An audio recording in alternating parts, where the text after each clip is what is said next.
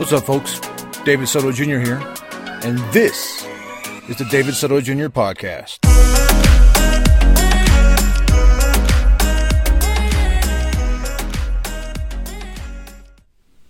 What's up, folks? Welcome to episode 59 of the David Soto Jr. podcast. I am your host, David Soto Jr. Uh, today, something that's kind of been on my mind for a while, and then last night or the past few weeks, um, last night especially, and I talked to uh, you know who. Uh, if you don't know, I refer to my beautiful wife as you know who for some real uh, reasons that we'll go into eventually. Um, but it it was what I referred to her as all those years that we were apart because I didn't want to say her name.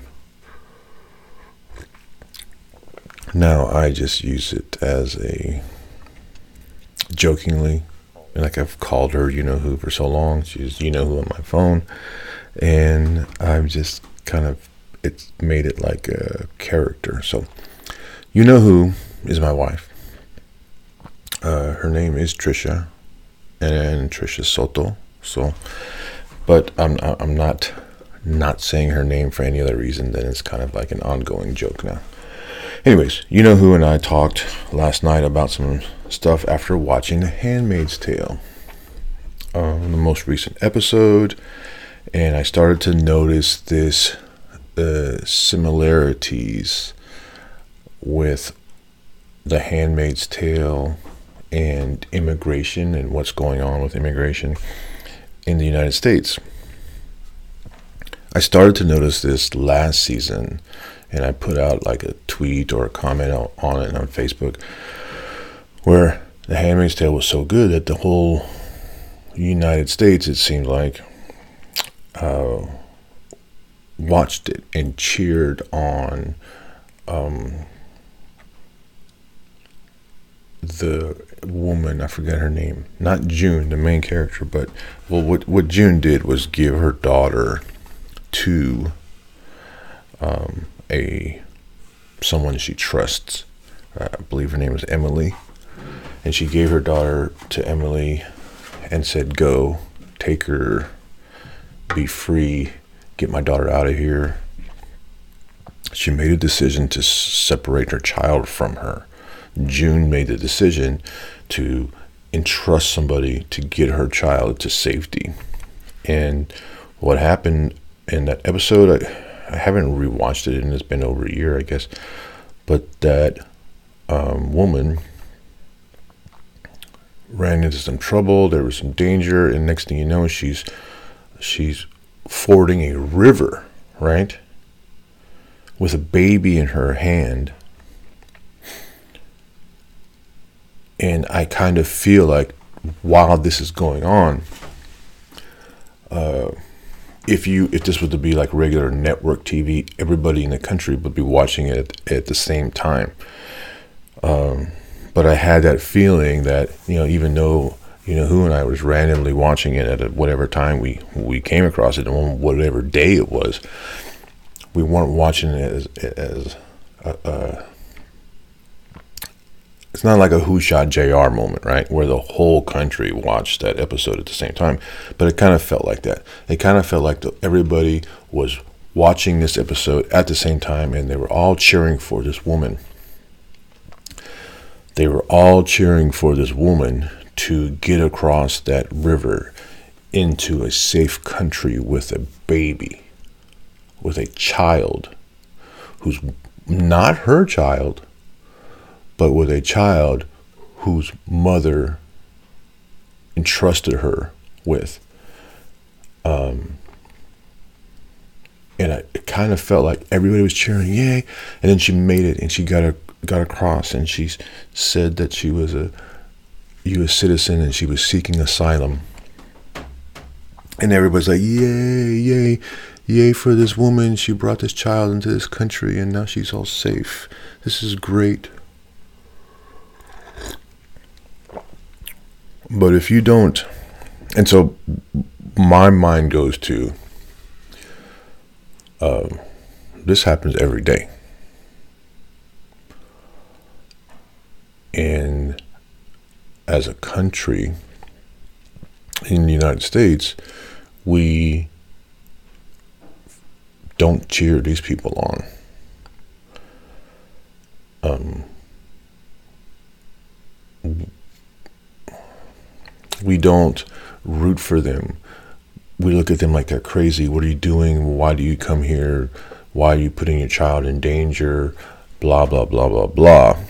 But when we watch it on TV or Hulu or whatever, we cheer and we we clap and like, oh my God, she's safe now. That baby's safe. Thank God she made it. But when it happens in real life, we don't think that. When it happens in real life, we think uh, some. We think like, go back to your own country. Why are you doing? Like I already said this. Okay, my point is that. What is the difference? Is the difference because this woman on TV is white? had she been uh, an indigenous looking person, right? Had she been brown, would everybody be cheering and hoping that she makes it across to a country where she and her and this child feel safe? Or would they send her away? Would they put a bunch of rules in place so that she could not come into the country. So this is what I think about. This is what I thought about when that episode aired uh, over a year ago, or however long ago that was.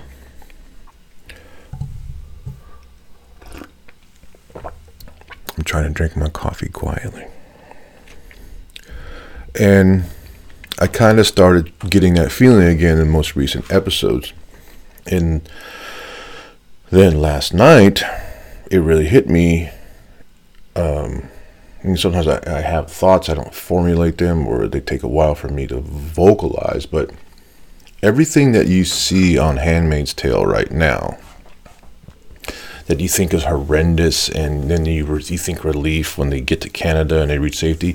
Like if you take that border and move it down one country, that's what's happening in the United States and Mexico. But on this border down here, uh uh uh, don't come into our country. We don't want you. Uh, we know, but if it was the other border, if it was us, right, United States citizens fleeing oppression and going to Canada, that would be okay. We'd cheer for it on TV and we'd hope that people make it across. But if you slide that border down one country, no, you can't come in. And I just want to, I just wonder is it because the people's skin color? Is it because the people don't speak English? Well, uh, in most cases, let's admit that they're speaking Spanish. Um, it's it's just a little frustrating to see something being portrayed on TV and everybody is in support of of, of June getting to Canada and saving the, the, the, the daughter and blah, blah, blah. All of these things. Everybody's so in favor of that and so relieved. But when it's happening in real life, we're not cheering. We're not hoping they make it. We're not even helping them. In fact, we're making it harder for these people to get help. And that's what these people, that's what these uh, people seeking asylum, which by definition is refugees. That's what these refugees are, are wanting is a safe place to travel to, and they see that our country is this safe place. Um, they're not here to freeload. You can't call uh, Latinos freeloaders and also associate them with the hardest working people you've ever seen.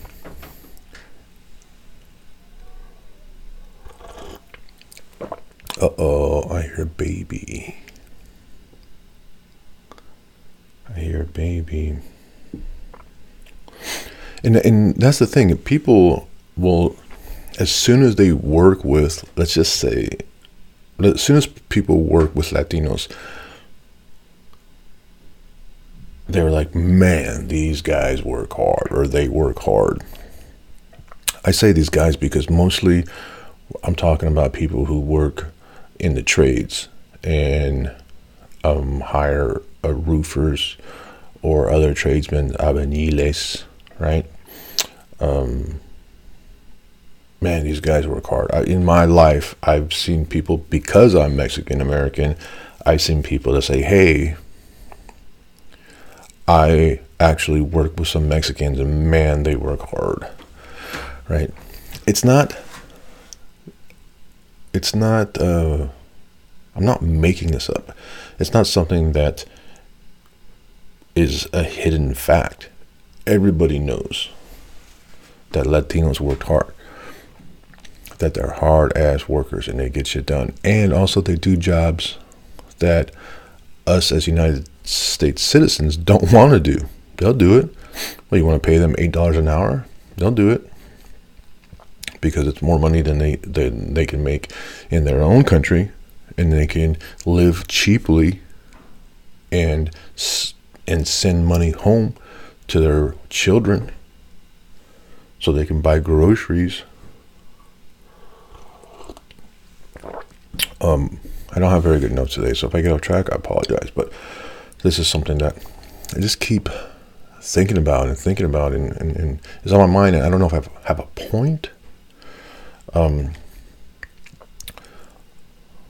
my point I was trying to make is you cannot say that Latinos are are are hardworking and then turn around and say that they're uh, freeloaders. It, it, it, pick one. You can't say both. You can't say that they're one or the other. And what's happening is these people want to work. Um, you just want to talk about lazy people, they exist. Um, it doesn't matter. They're not coming. Not lazy people aren't coming from coming from uh, a different country, or lazy people aren't associated with any any color. There's just some lazy people. Now, you give their skin a color uh, uh, darker than than than than golden brown and then that's a negative, right? You get somebody with dark skin and they're lazy, oh, well, now they have two negatives. You see them differently. But if they're just lazy, oh, that, that guy's lazy. If they're just brown, oh, that guy's brown.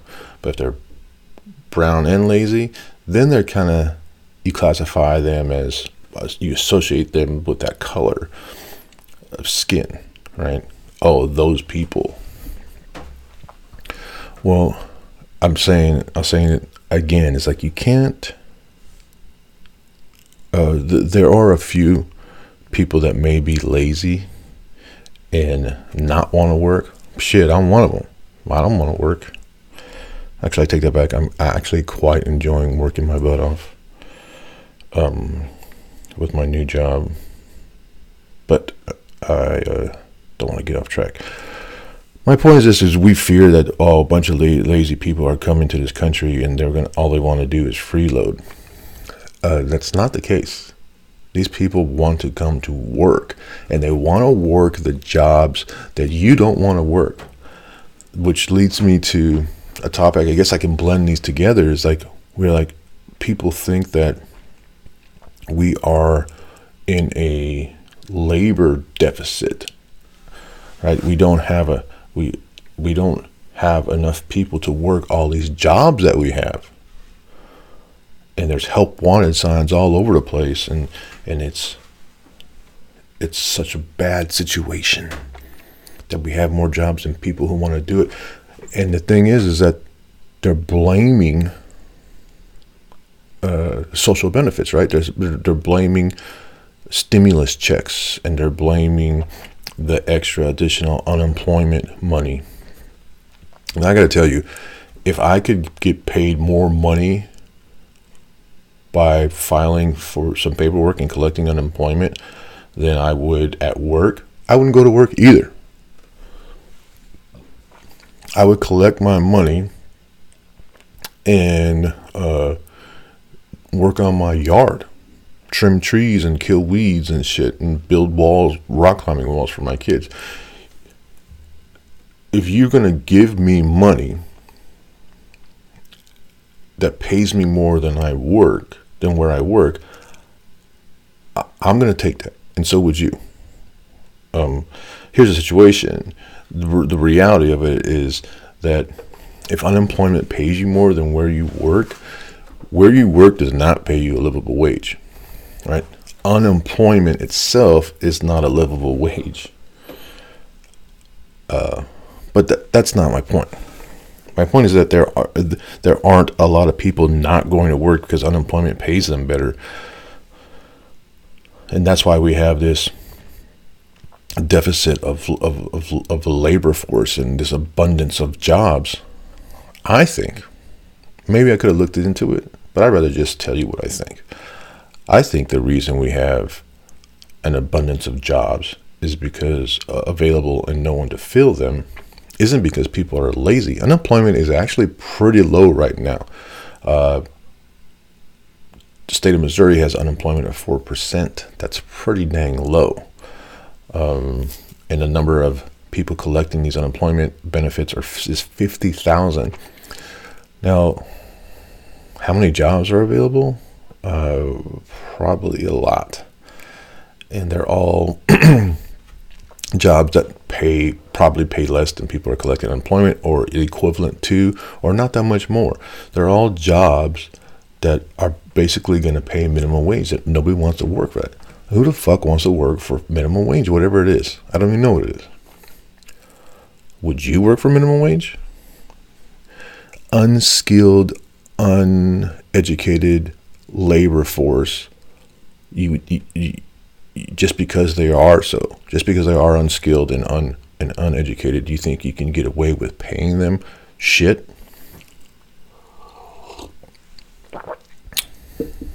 We're talking other Americans, United States citizens, don't want to go to work for shit pay. Can you blame them? Now, you know who will take those jobs? In fact, I just saw on the news that there are uh, camps, right? So apparently these, these summer camps make the most of their money, uh, duh, during the summer, and they need the temporary labor force to come in and work so that they can run their camps, make enough money to sustain themselves for the rest of the year and keep stay in business until next summer.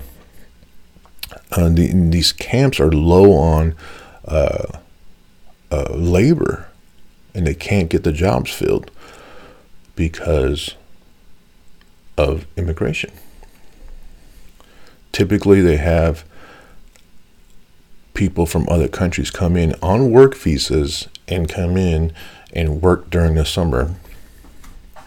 But because of the immigration laws have changed, especially because of COVID, which was an opportunity to make the immigration laws harder and tougher and to close down our borders, uh, disguised as for the safety of our country. Um, but what that had an impact on is even the even the the nice uh, white immigrants with money can't even come in and work for the summer. And I think that that's probably what's going on with our, our labor force now is that uh, these hundreds of thousands of people that come to the country to work aren't being allowed in. And there's our labor force. Right? Who's going to pick your lettuce? if we don't let these people into the country, who's going to pick your lettuce? Who's going to pick your carrots? Um, which by the way, agriculture has no labor laws. Did you know that? And so they can pay whatever they want to pay. They can hire whoever they want to hire. They can, there's no rules for agriculture. That's why a lot of uh, Latinos end up working there in the fields. Uh, and because also there's no because the labor laws there's no child restrictions, so children can work there, um, picking. And a lot of children do, and a lot of children spend their summers working in the fields uh, to help support their family. But I guess my point is, and that's why I like talking out loud about stuff like this, is we have a labor force issue. Is it a coincidence that we've also closed off our borders? And that all these jobs are available and it's hurting. Uh, uh, there's help wanted signs in every. By the way, there's help wanted signs in every store of a front. When a few years ago, when I lived in uh, out of my van and, and I spent a lot of time in Boulder, Boulder, Colorado had so much uh, job vacancies in all of these businesses, and there wasn't enough labor for it. Uh, the reason why there wasn't enough labor uh, because people couldn't afford to live there. So it really says a lot. Like you take all these unskilled jobs that anyone can do um, and don't pay very much that nobody wants to do them. And then there's you question why there's availability why they don't get filled especially in a place where it's hard to afford to live there. So boulder was so unaffordable rent it was ridiculous everything cost of living was way high that there's no way that somebody could live in boulder and work a job as a busser or as a dishwasher or as even a cashier uh, a, a, waitress. Like it, i could not see people i did not see people who worked in boulder and also lived in boulder. And if they did they lived in a, in a two bedroom apartment with four people mind you there were people sharing rooms. And when I observed this, it made me feel, made me think of uh, Latinx people coming to work in this country. And, and the joke is like, oh my God, there's a hundred of them living in one house, blah, blah, blah. This was happening to white people in Boulder, Colorado. That's the same thing. They're living cheaply so that they can uh, in this case, so that they can be someplace where they can rock climb and and and and ski or live someplace beautiful. Whereas the Lat- Latino immigrants come to this country and live cheaply and live to uh, tend to a, a house or whatever the case is, so that not not because of the great views and the mountain air, but because they can they they can make more money and send home to their families. Uh, I got off. My point was that there's a labor shortage has been in the United States, and now that it's spread, like it was, the labor shortage was there in tiny sectors, and now that's spread throughout the entire country. Is it coincidentally have anything to do with the, our borders being shut down and all these people who come to work uh, aren't being let uh, let into the country. Uh, anyways, I wanted to keep this. I, I, honestly thought I didn't have enough information to talk, and here I am over my 20 minute limit, which I like 20 minutes episodes, um, but I just have a hard time the past couple times. Um, keeping them down to 20 minutes. And here I am at 24, 25 minutes. So I want to thank you for tuning in, listening to, uh, give me a reason to uh, broadcast and and talk about things. Uh, I'm really, I am distracted. I have really bad ADD, and so I'm distracted with my monitor, and I can't seem to get back to where I was.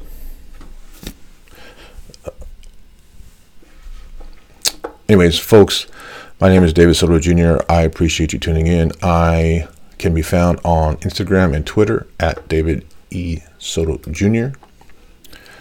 And I can be found on Twitter at David E. Soto Jr. And you can find me on um, Amazon. And you know, I have a website, blah, blah, blah. I don't know. But again, sorry I get distracted here. Something wasn't working, and then all my attention went towards it. I appreciate you tuning in. Thanks a lot, folks.